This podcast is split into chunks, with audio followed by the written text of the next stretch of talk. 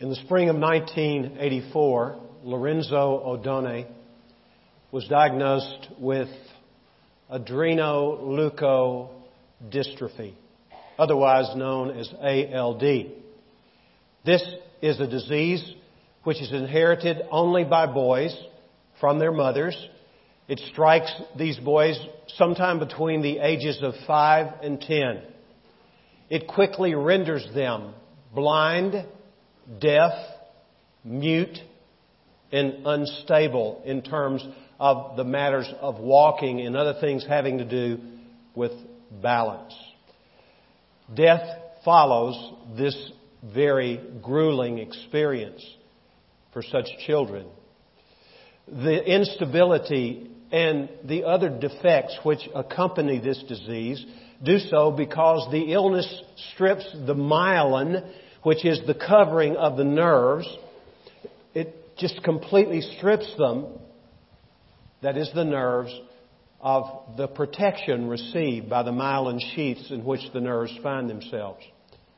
The enzyme, which should metabolize excess saturated fats, is defective in the bodies of these boys, leading to the liquefaction of the white matter in the brain, therefore its deterioration.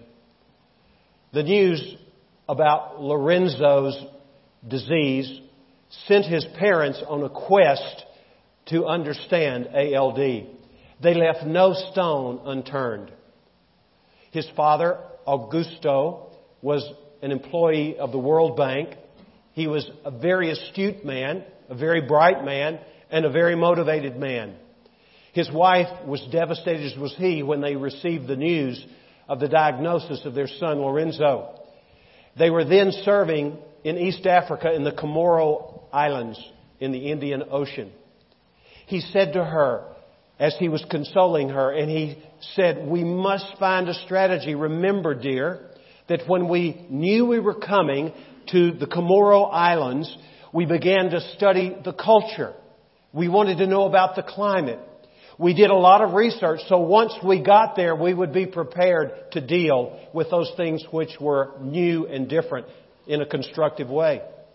We must do the same with this disease in order to seek some sort of cure for our dear Lorenzo. They took him to Boston from the Comoros for treatment. Mr. Odone interviewed the world's foremost researcher on the subject of ALD. Together, he and his wife went to the National Institute of Health at the Bethesda, Maryland Center. And there they spent literally hundreds of hours poring over every document they could find that had something to say about saturated fats. They even made a trip to the University of Wisconsin Veterinary School, where there was a lot of work being done on dogs had, which had been demyelinated to see if they could find some help there. Augusto himself traveled alone to Rome for a symposium on the whole subject of myelin. The Odone search for insights was not without scorn. They were undaunted, however, in the face of those who criticized them. Augusto, who describes himself as a simple man, had no formal training in science. Yet his relentless pursuit of a cure for his son yielded a marvelous discovery. He discovered that erucic acid will reduce the saturated fats in ALD boys to normal levels. He actually wrote a paper and this is the title of it. It's pretty daunting for me to even try to remember it. The interplay of monosaturated and saturated fatty acids. This was described by a world renowned chemist in Great Britain as a brilliant piece of work. I'm impressed with the intensity of Lorenzo's parents, both of whom now are deceased. And you might wonder what happened to him. Some of you know the answer to the question. He lived 22 more years. The average lifespan of a child once diagnosed with ALD is two years. This boy lived 22 years. His parents have gone out of this world too. His father after him, his mother before him. But their intensity of investigation of this disease in order to save Lorenzo impressed me indelibly. It reminds me, however, of another group of people who were filled with this kind of intensity in their search for something even more valuable than a cure for ALD. Would you take your Bible and turn with me to the book of 1 Peter? And we're going to pick up where we last were in the book of 1 Peter chapter 1. We're finally going to finish this great eulogy that Peter writes under inspiration of the Holy Spirit, beginning with verse 3 and concluding with verse 12. Today we're going to look at verses 10 through 12 of 1 Peter chapter 1. 1 Peter chapter 1 verse 10. As to this salvation, the prophets who prophesied of the grace that would come to you made careful search and inquiry, seeking to know what person or time the Spirit of Christ within them was indicating as he predicted the sufferings of Christ and the glories to follow. It was revealed to them that they were not serving themselves, but you in these things which now have been announced to you through those who preach the gospel to you by the Holy Spirit sent from heaven, things into which angels long to look. This passage that we've been considering for the past three weeks, it's very clear that the Apostle Peter was mesmerized. He was enamored by the salvation which had come to him through Jesus Christ.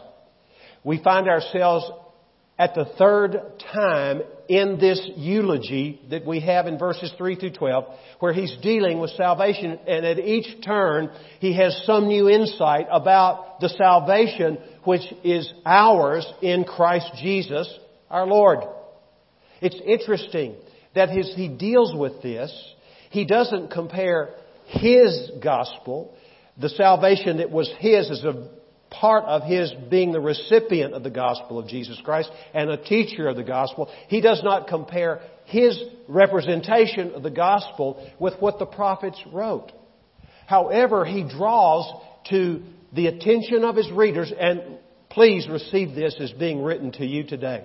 This is for you and me too the Spirit of God would draw our attention as He did through the writing of Peter to that first group of aliens who received it as they are described by Him in the introduction to this great book. He draws their attention in their affliction. Remember, they were under great suffering. There are two words I mentioned last week that clearly indicate the emphases of the book of 1 Peter. Suffering and hope. He was giving them hope when he talks about the salvation that is theirs. And you perhaps are suffering in some way. And we as a body of believers, not just in this church, but in the United States, may be entering into a period of time of great suffering and persecution. We don't know that. We don't need to borrow trouble. I'm no prophet. But what we do know is we need to know how to deal with trouble when it comes, whether it's trouble that's isolated in our individual lives or something that's more widespread. And the Apostle Peter, in seeking to give hope to these who are suffering, draws their attention and shows them the importance and the majesty, the magnificence of their salvation. I hope if you leave here today with nothing more, you will leave with a renewed appreciation of your salvation in the Lord Jesus Christ. Let's think about what he's dealt with so far in this eulogy by quick review. He's talked about the rich mercy, the great mercy of God to us through Jesus Christ by causing us to be born again to a living hope. We have hope because of our salvation beyond anything that's imaginable. We have this kind of incredible hope. We have an inheritance that's imperishable. It's undefiled, that is unstained, and it will not fade away. And it's a great inheritance which is reserved for us in heaven. And we saw in this passage the word reserved mean means it cannot be taken away. There's no cancellation of the reservation that God has secured for us in heaven. And then, if that were not enough, He is protecting us by His power. God Himself is. What a wonderful, incredible salvation which is ours. So, what do these verses teach us regarding possible responses to the salvation? Well, I've already hinted at the first one. It doesn't take a rocket science to figure it out when you look at these verses. And it is the proper response is that of intensity. We see that these prophets searched intently to understand what they were prophesying. Can you imagine? They really didn't fully understand. They had some idea, but they didn't quite understand. So let's take a look at these verses in detail, beginning with verse 10. As to this salvation, the prophets who prophesied of the grace that would come to you made careful search and inquiry. The word translated careful search means intense investigation that considers a matter from every conceivable angle. These prophets were researching incredible. They were investigating because they wanted to understand every aspect. The word which is translated careful search or made careful search, it's one word in the original language, and the word translated inquiry both begin with the same prepositional phrase making up a compound word. These two words only appear here in all of our New Testament. And the introductory prepositional phrase suggests the thoroughness of their careful search and the thoroughness of their inquiry. Now let's look at the word inquiry. This word indicates the search for something which is hidden. For instance, it was used outside the New Testament to describe animals smelling for their prey. Some of you have dogs, and some of you walk your dogs, and your walk is somewhat interrupted, frequently probably. Why? Because the dog wants to smell everything. Unbelievable. And some of the things they want to smell are not too savory, I might add. I'm glad that they have a hundred times greater capacity for smelling than I do, because some of the things they get sidetracked by actually smell bad to me. But the idea is an animal sniffing out its prey, doing an investigation for something that is hidden. This word was used to describe the evaluation of a crime scene in biblical times to try to determine the details of a crime that had been committed. It was also used not only to describe that which was hidden, the search for something which was hidden, but also something that was valuable. For instance, it would be used to describe miners who were digging deep into the soil, into the earth, maybe deep underground to find some sort of precious metal or precious mineral in the earth. That's the idea conveyed. It was also used in this way regarding academics. Plato used it of scientific or philosophical inquiry. Philo, the great Jewish theologian of the first century, used it to describe rabbis searching the scriptures to understand the scriptures. Now, the subject of these prophets' search was our salvation, including the grace. Look again at verse 10. The prophets who prophesied of the grace that would come to you made careful search and inquiry. And he goes on to explain what this amounts to in verse 11 seeking to know what person or time the Spirit of Christ within them was indicated as he predicted the sufferings of Christ and the glories to follow. Now, fix your eyes for a moment on the sufferings. Who predicted the sufferings of Jesus? The Holy Spirit did, and He gave that to the prophets who in turn wrote those things down for us. Are there anything, are there any references rather in the prophets to the sufferings of Jesus? Can you think of any right offhand?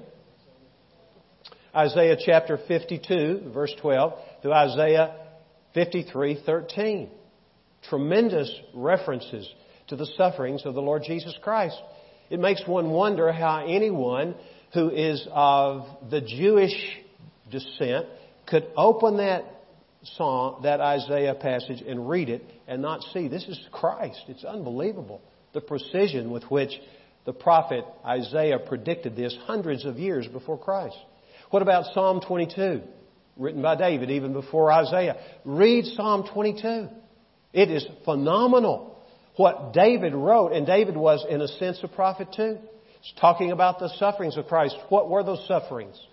They included the Garden of Gethsemane, his being deserted by all of his closest associates, his being tried unjustly, his being beaten, his having a crown of thorns jammed down upon his head, his being spit upon, mocked, all these things that happened to him as a result of his going to the cross and dying for us. It's the sufferings that he went through. These are predicted by the prophets.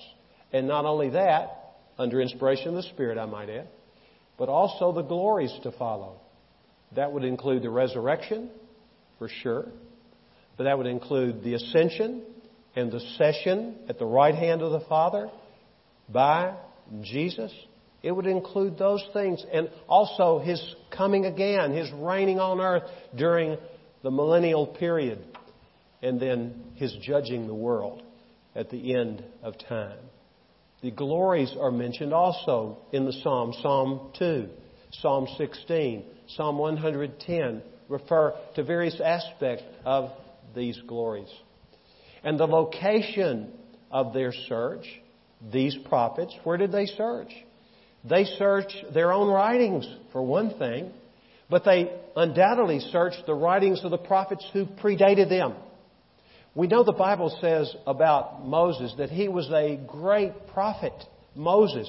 So they would have access to Genesis, Exodus, Leviticus, Numbers, and Deuteronomy. And they would have studied carefully. They would have searched in this way because they knew in those prophecies, in those scriptures, there was a great mother lode of insight into the Lord and into what he had promised to Father Abraham, that through Abraham and his offspring, the whole world would be blessed. And of course, without fully knowing it, they had some idea this was a reference to the Messiah. That's suggested in this passage for sure. But they didn't know the time nor the person. They knew Messiah would be a man, but they didn't know what his name would be. They just knew him as Messiah. They didn't know the time. Even Jesus says about his own second coming that he nor the angels know the time when he would return. These people were like that. They knew the Messiah was coming, but they did not know when. So they searched the scriptures diligently. Now, many of you are familiar with the prophet Daniel. And let me refer you. We're not going to take time to look these up, but at your leisure, look these references up. One in Daniel 7, verses 15 and 16. A second in Daniel 8, 16 and 17 and the third in Daniel 12, 8 and 9. Where Daniel is inquiring, he's wanting to know about these things that he writes. And he needed further clarification, and he wanted to know. So the answer to their search was given by the Spirit of God Himself. Look at verse 12. It was revealed to them that they were not serving themselves. May I stop here just a moment?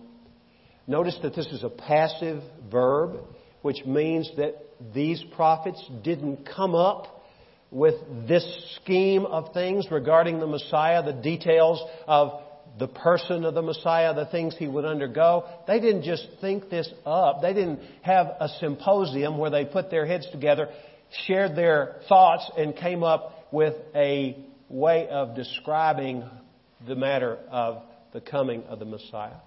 It was revealed to them by the Spirit of God. Now, does that mean that their minds were not actively involved in this whole prophecy matter? There are those who have said in the past, and there's some who still believe this, in a theory of inspiration. We know we saw in the Bible from 2 Timothy chapter 3, all scripture is God breathed and is useful for teaching, rebuking, correcting, and training in righteousness so that the person of God may be thoroughly equipped for every good work. So we know the Bible is inspired. Actually, the word is expired, is what it really means. God breathed. The NIV captures the idea. It's more expired than inspired, but we won't go into that. We'll just continue with the common way of thinking inspired. God inspired the Scriptures. And remember, when Paul wrote that to Timothy, when he wrote about inspiration of the Scriptures, what Scriptures was he talking about? Was he talking about the New Testament? No. What was he talking about? He's talking about the Old Testament, as we would call it. And you and I have every bit of information we need. The Holy Spirit can use it. If we only have the Old Testament, I'm glad we have the New Testament. I love the New Testament. But I love the Old Testament too. It's all God's Word. All Scripture is God breathed. Not just the New Testament. All Scripture is God breathed, right? Well, these men and women in the Old Testament they inquired of the Lord and they made careful search to try to understand these things. So what we see is their minds were engaged and the Spirit of God revealed things to them which they wrote down even before they understood it, but they continued to search. So when we think of inspiration of Scripture, I believe every word of God is inspired. I believe in what is called verbal plenary inspiration means the words are fully inspired by God. We have a flawless document in its original that God wants to reveal truth to us through and does routinely by the Spirit of Christ. The Spirit of God does this for us. Awesome, isn't it?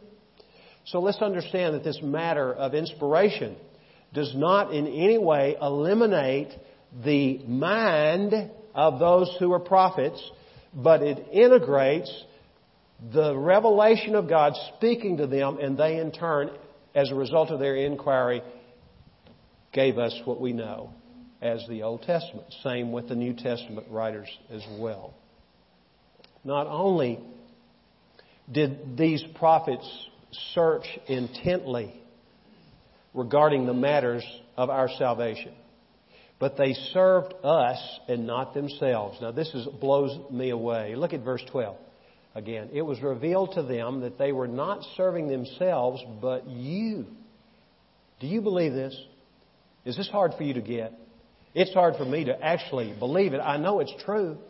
But to think that those prophets, Isaiah and Jeremiah and Ezekiel and Daniel and Hosea and Joel and Amos and Obadiah and Jonah and Micah, Nahum, Habakkuk, Zephaniah, Haggai, Zechariah, Malachi, Moses, Joshua, all the biblical writers, Samuel, all these writers, these Old Testament writers, they were predicting Christ. Jesus says when he appears to two of his disciples on the road to Emmaus after he's been raised from the dead, he begins with Moses, the scripture says. He also goes to the prophets, and a little later in that same chapter of the Bible, he talks about he goes to the Psalms, and what does he do? He shows them himself in all of the writings. You were in mind, as was I. Amazing. This is an amazing gospel. This is an amazing salvation that has been secured for us. Please never underestimate the privilege that you have, that you are one to whom God has revealed Jesus Christ by His Spirit. Let's look again at verse 12. It was revealed to them that they were not serving themselves. The word translated serving is the same word from which the word deacon comes. It's word used in Acts chapter 6. It was used to describe a spreading of table so that others could later feed on the food that was to be put on the table. It's like this great feast was prepared for you and me by these prophets. And the feast is a feast of the Word of God. So that we can come, any moment we can come to the Word of God, the Old Testament, and now the New Testament. And it's there for us. The Spirit of God has inspired it. And He will illuminate us as we come to learn from Him. What a wonderful blessing is ours because these prophets searched intently. But not only that, what did they do? They served us in this whole process. Going back to Lorenzo Odone. His father, remember, Augusto? After he'd made the wonderful discovery about erucic acid, which is an acid that helps to metabolize saturated fats. And this was a key to the composition of Lorenzo's oil to help treat boys with ALD. He mused to his wife, Do you think our discovery is more for other boys than for Lorenzo? And when these prophets got some insight, they wanted it for themselves, of course. They were descendants of Abraham and they knew the promise that God had given Abraham. They wanted to know. But it was more for us in a way than it was for them. Think about it. What an incredible discovery.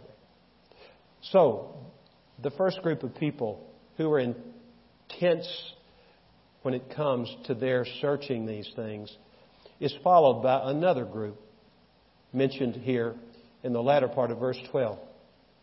Picking up in the middle, in these things which now have been announced to you through those who preached the gospel to you by the Holy Spirit sent from heaven. Preach the gospel. We think of evangelists when we think of this, do we not?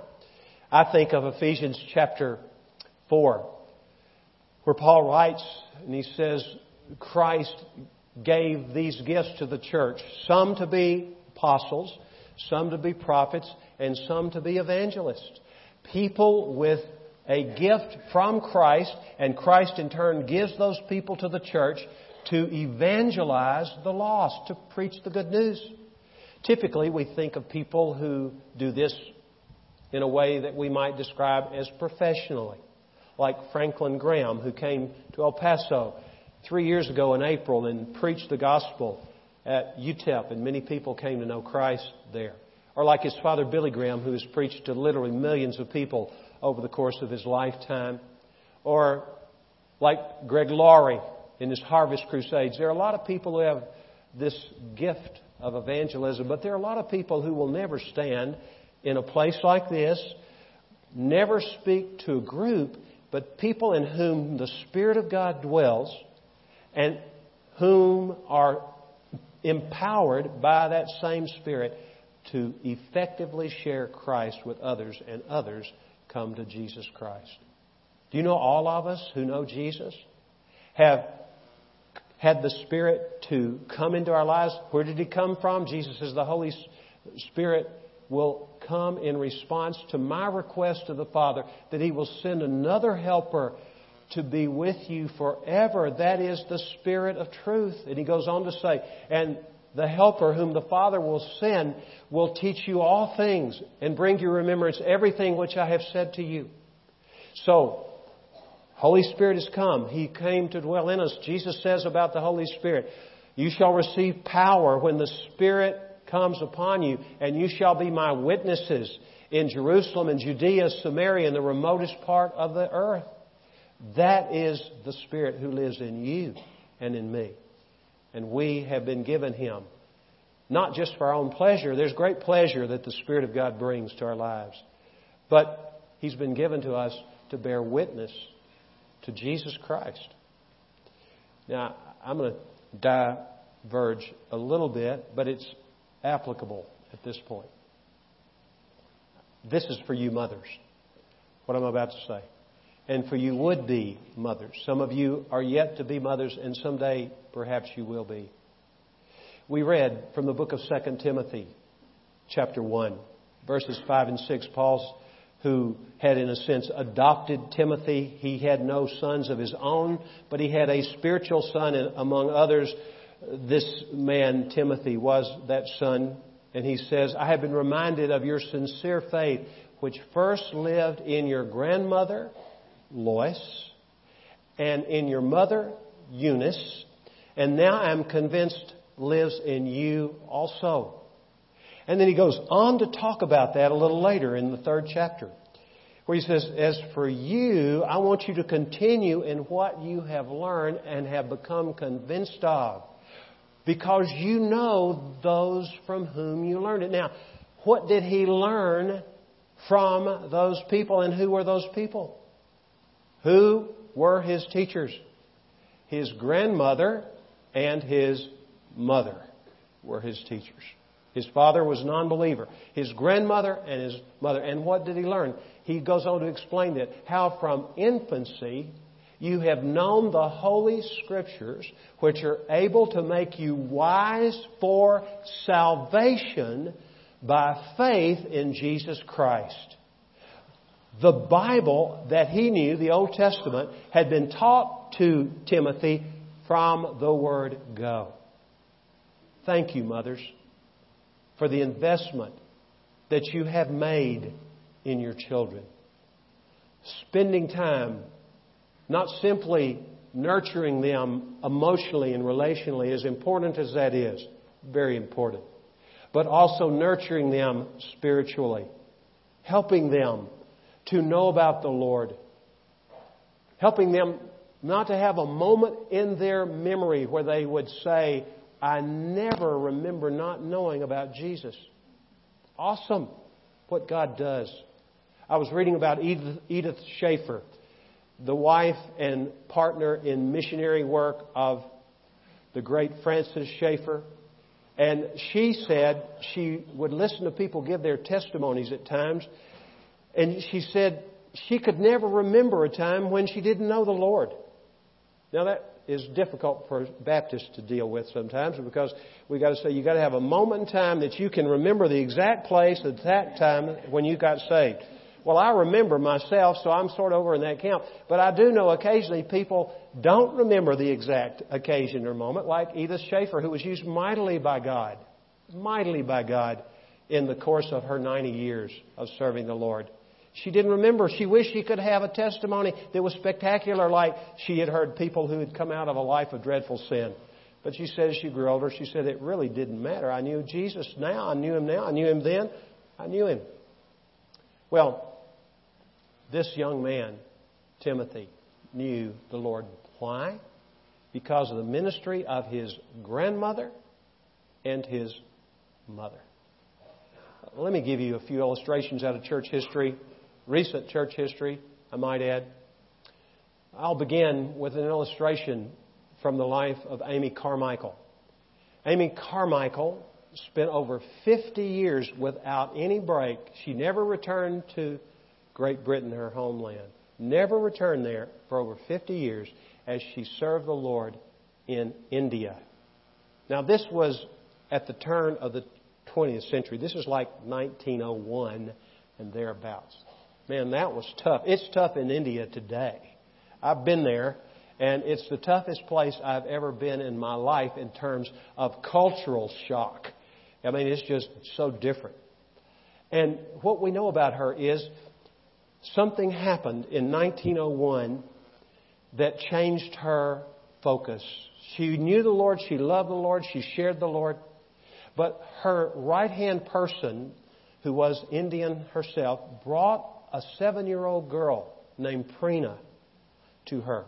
This girl had been dropped off by her mother at a nearby Hindu temple to be devoted to the God that that temple represented.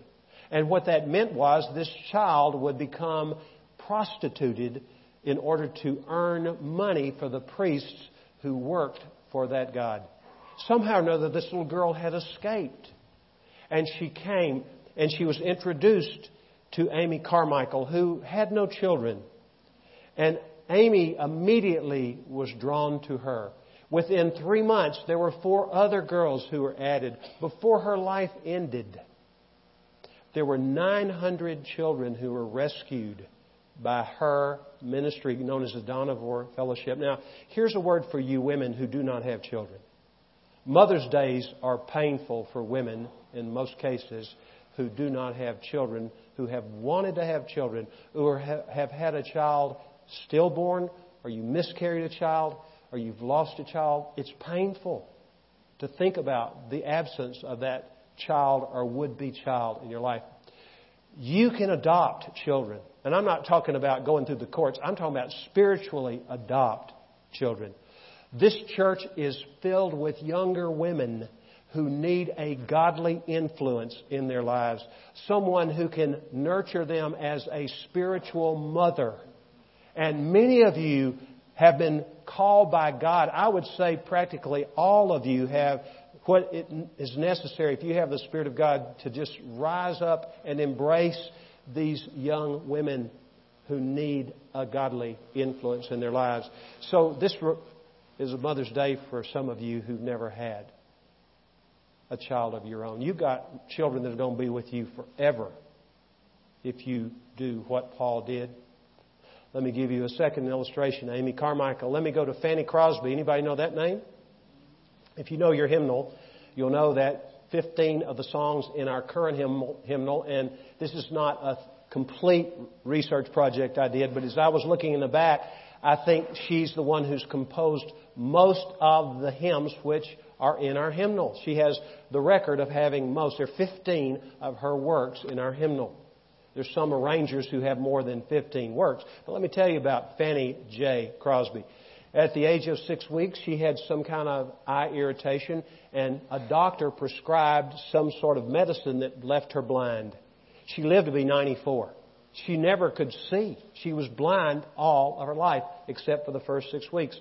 Add to that the fact that her father died before she was a year old, leaving her an orphan, and her mother, whose name was Mercy Crosby, as a widow. The grandmother's name was interestingly, Eunice.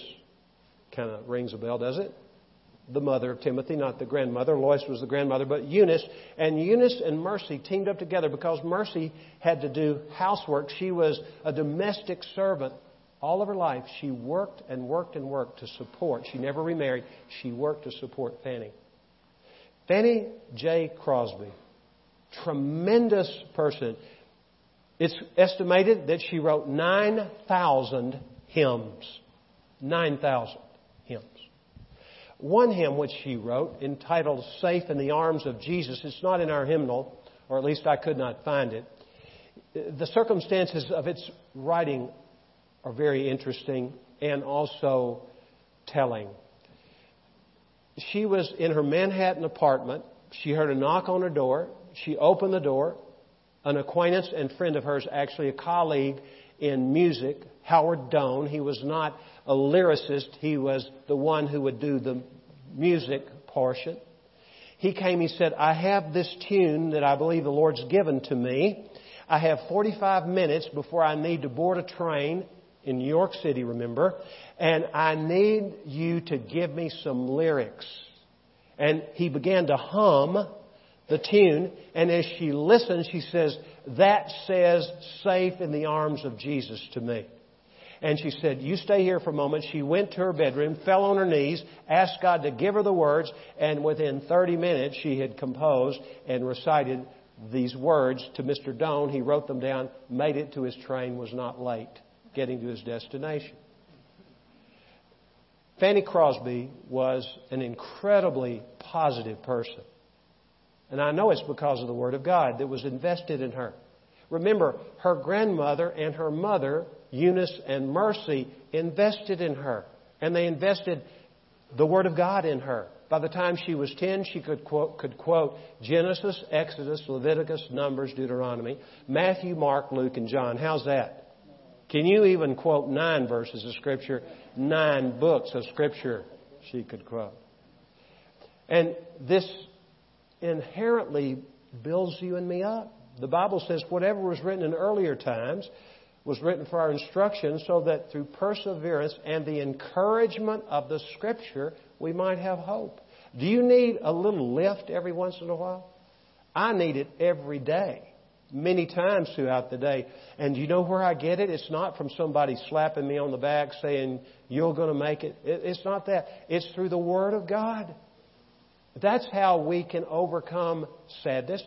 She never hinted at sadness except one time. She lived so long. Remember, I told you she was 94 when she died? She lived so long, she had to write two autobiographies. She wrote one probably when she's about 65 or 70, thinking the near end was near. She lived another 25 or 30 years. So when she was 94, she wrote this biography. And the day before she died, she composed her last hymn, I might add. This woman was sharp to the end. That recommends memorizing Scripture. That's not the good motivation, but it sure would help a lot of us. But the one point of sadness that she refers to in that second biography was the death of her only child. Her only daughter, Frances, died in infancy. She never spoke of it publicly. And she never connected it to that hymn. But it's largely agreed upon by those who knew her that that song was what God used to help her through that period of great darkness in her life. Now, here's the last person. I love talking about these women, godly women. Thank God for women who love the Lord and love their children and adopt spiritual children. Anne Graham Lotz. Does anyone know Anne Graham Lotz? She's the second of Billy and Ruth Bell Graham's five children. And she, my humble opinion, is the best preacher of all the five. Tremendous preacher of the gospel, teacher of God's Word, Anne Graham Lotz.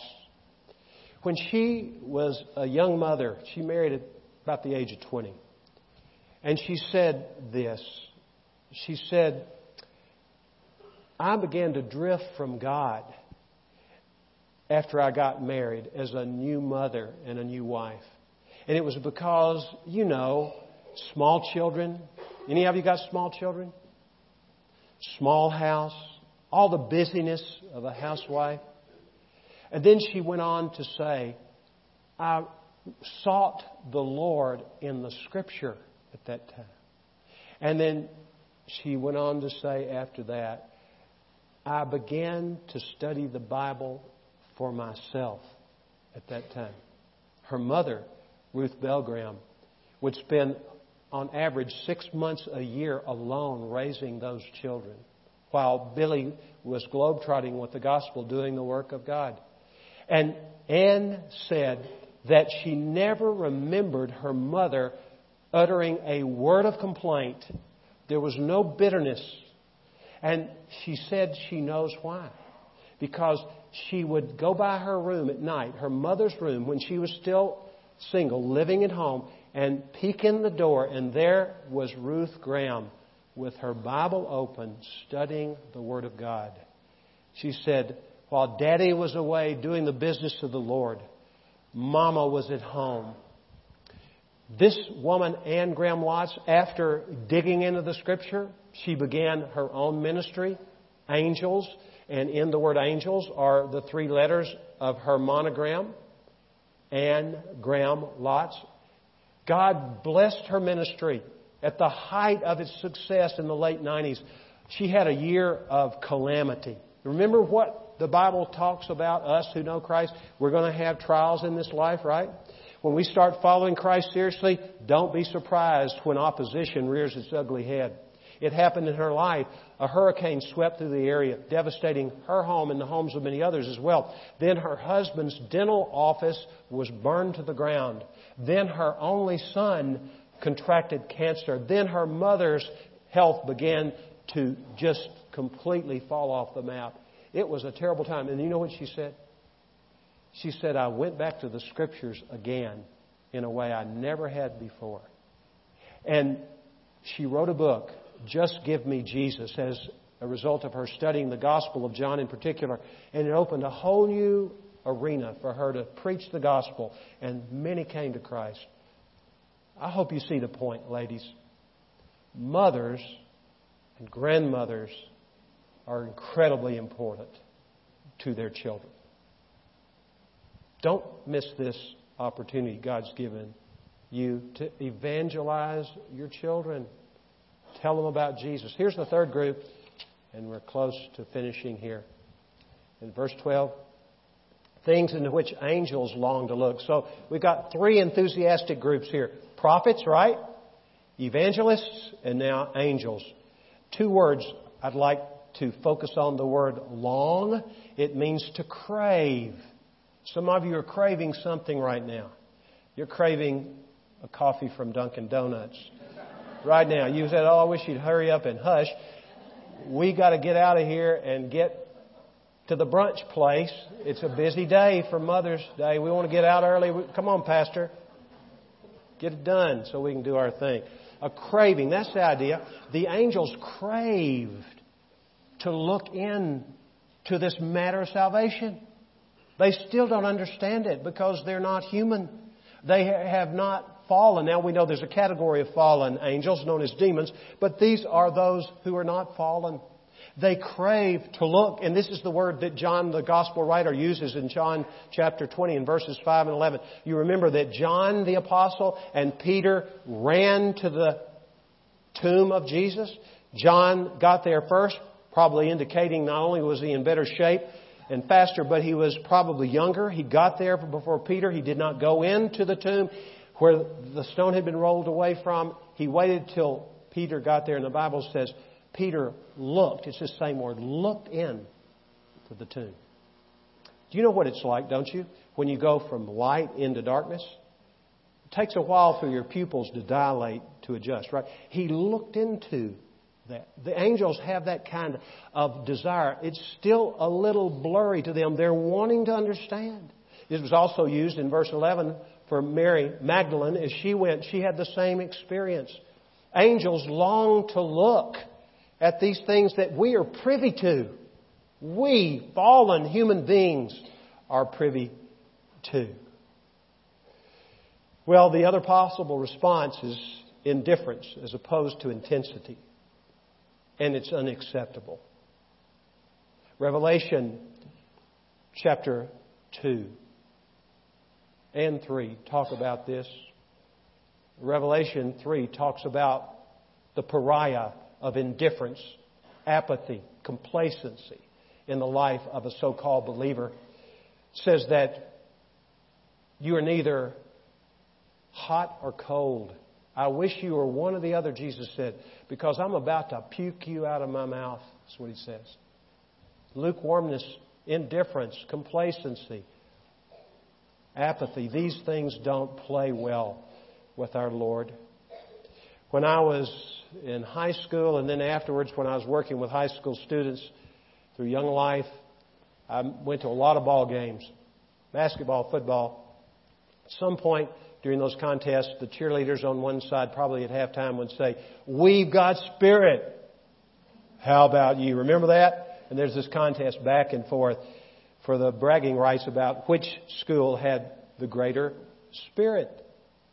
Here's the question the prophets say, We've got spirit. What about you? The evangelists, we've got spirit. What about you? The angels, hey, we wish we had it. And we're enthusiastic, but we don't get it. But you have the possibility of getting it. These three groups unite to give us such a challenge. We, above all the created order, are highly favored to be recipients of such a great salvation. Jesus says this in Matthew 13, 17. He says, I truly say to you, many prophets and righteous men desired to see what you see and did not see it, and to hear what you hear and did not hear it. This is phenomenal what is ours in the form of the gospel. Familiarity has bred contempt among us in the Church of Jesus Christ? Does this salvation that we are considering in the book of 1 Peter so far leave you untouched and unmoved? Are you bored by this great gospel? May God have mercy on us for our casual attitude toward the salvation that is ours in Jesus Christ. This gospel is a mystery, not in the sense that it's unsolvable, but it's unrevealed to some of you. The Lord has spoken to you perhaps today, seeking to unveil your eyes so that you can understand who Jesus is and know of your need for Him. In Revelation chapter 2, as Paul, uh, Jesus rather speaks to the church at Ephesus, he says to them, Remember the height from which you have fallen and repent. Has there been a moment in your life when your joy, your enthusiasm for the gospel was greater than now? Well, then you need to be like the Puritans who said, preach the gospel to yourself every day. Remember what we see in 1 Peter chapter 1 verses 3 through 12 and apply it to your life. And lastly, a question found in the book of Hebrews, chapter 2, verse 3. How shall we escape if we neglect so great a salvation? Would you pray with me? Lord, we confess to you today that we have become a bit complacent, if not a lot, complacent, indifferent about the gospel. And we're asking you, Holy Spirit, to convict us and guide us and draw us to you anew. We want to heed your word when you say we have the reputation of being alive, but we are dead, and wake up and get right with you, Lord. Please, Lord, move in our hearts. Empower us to understand and to share this great message with others. We ask this in Jesus' name. Amen.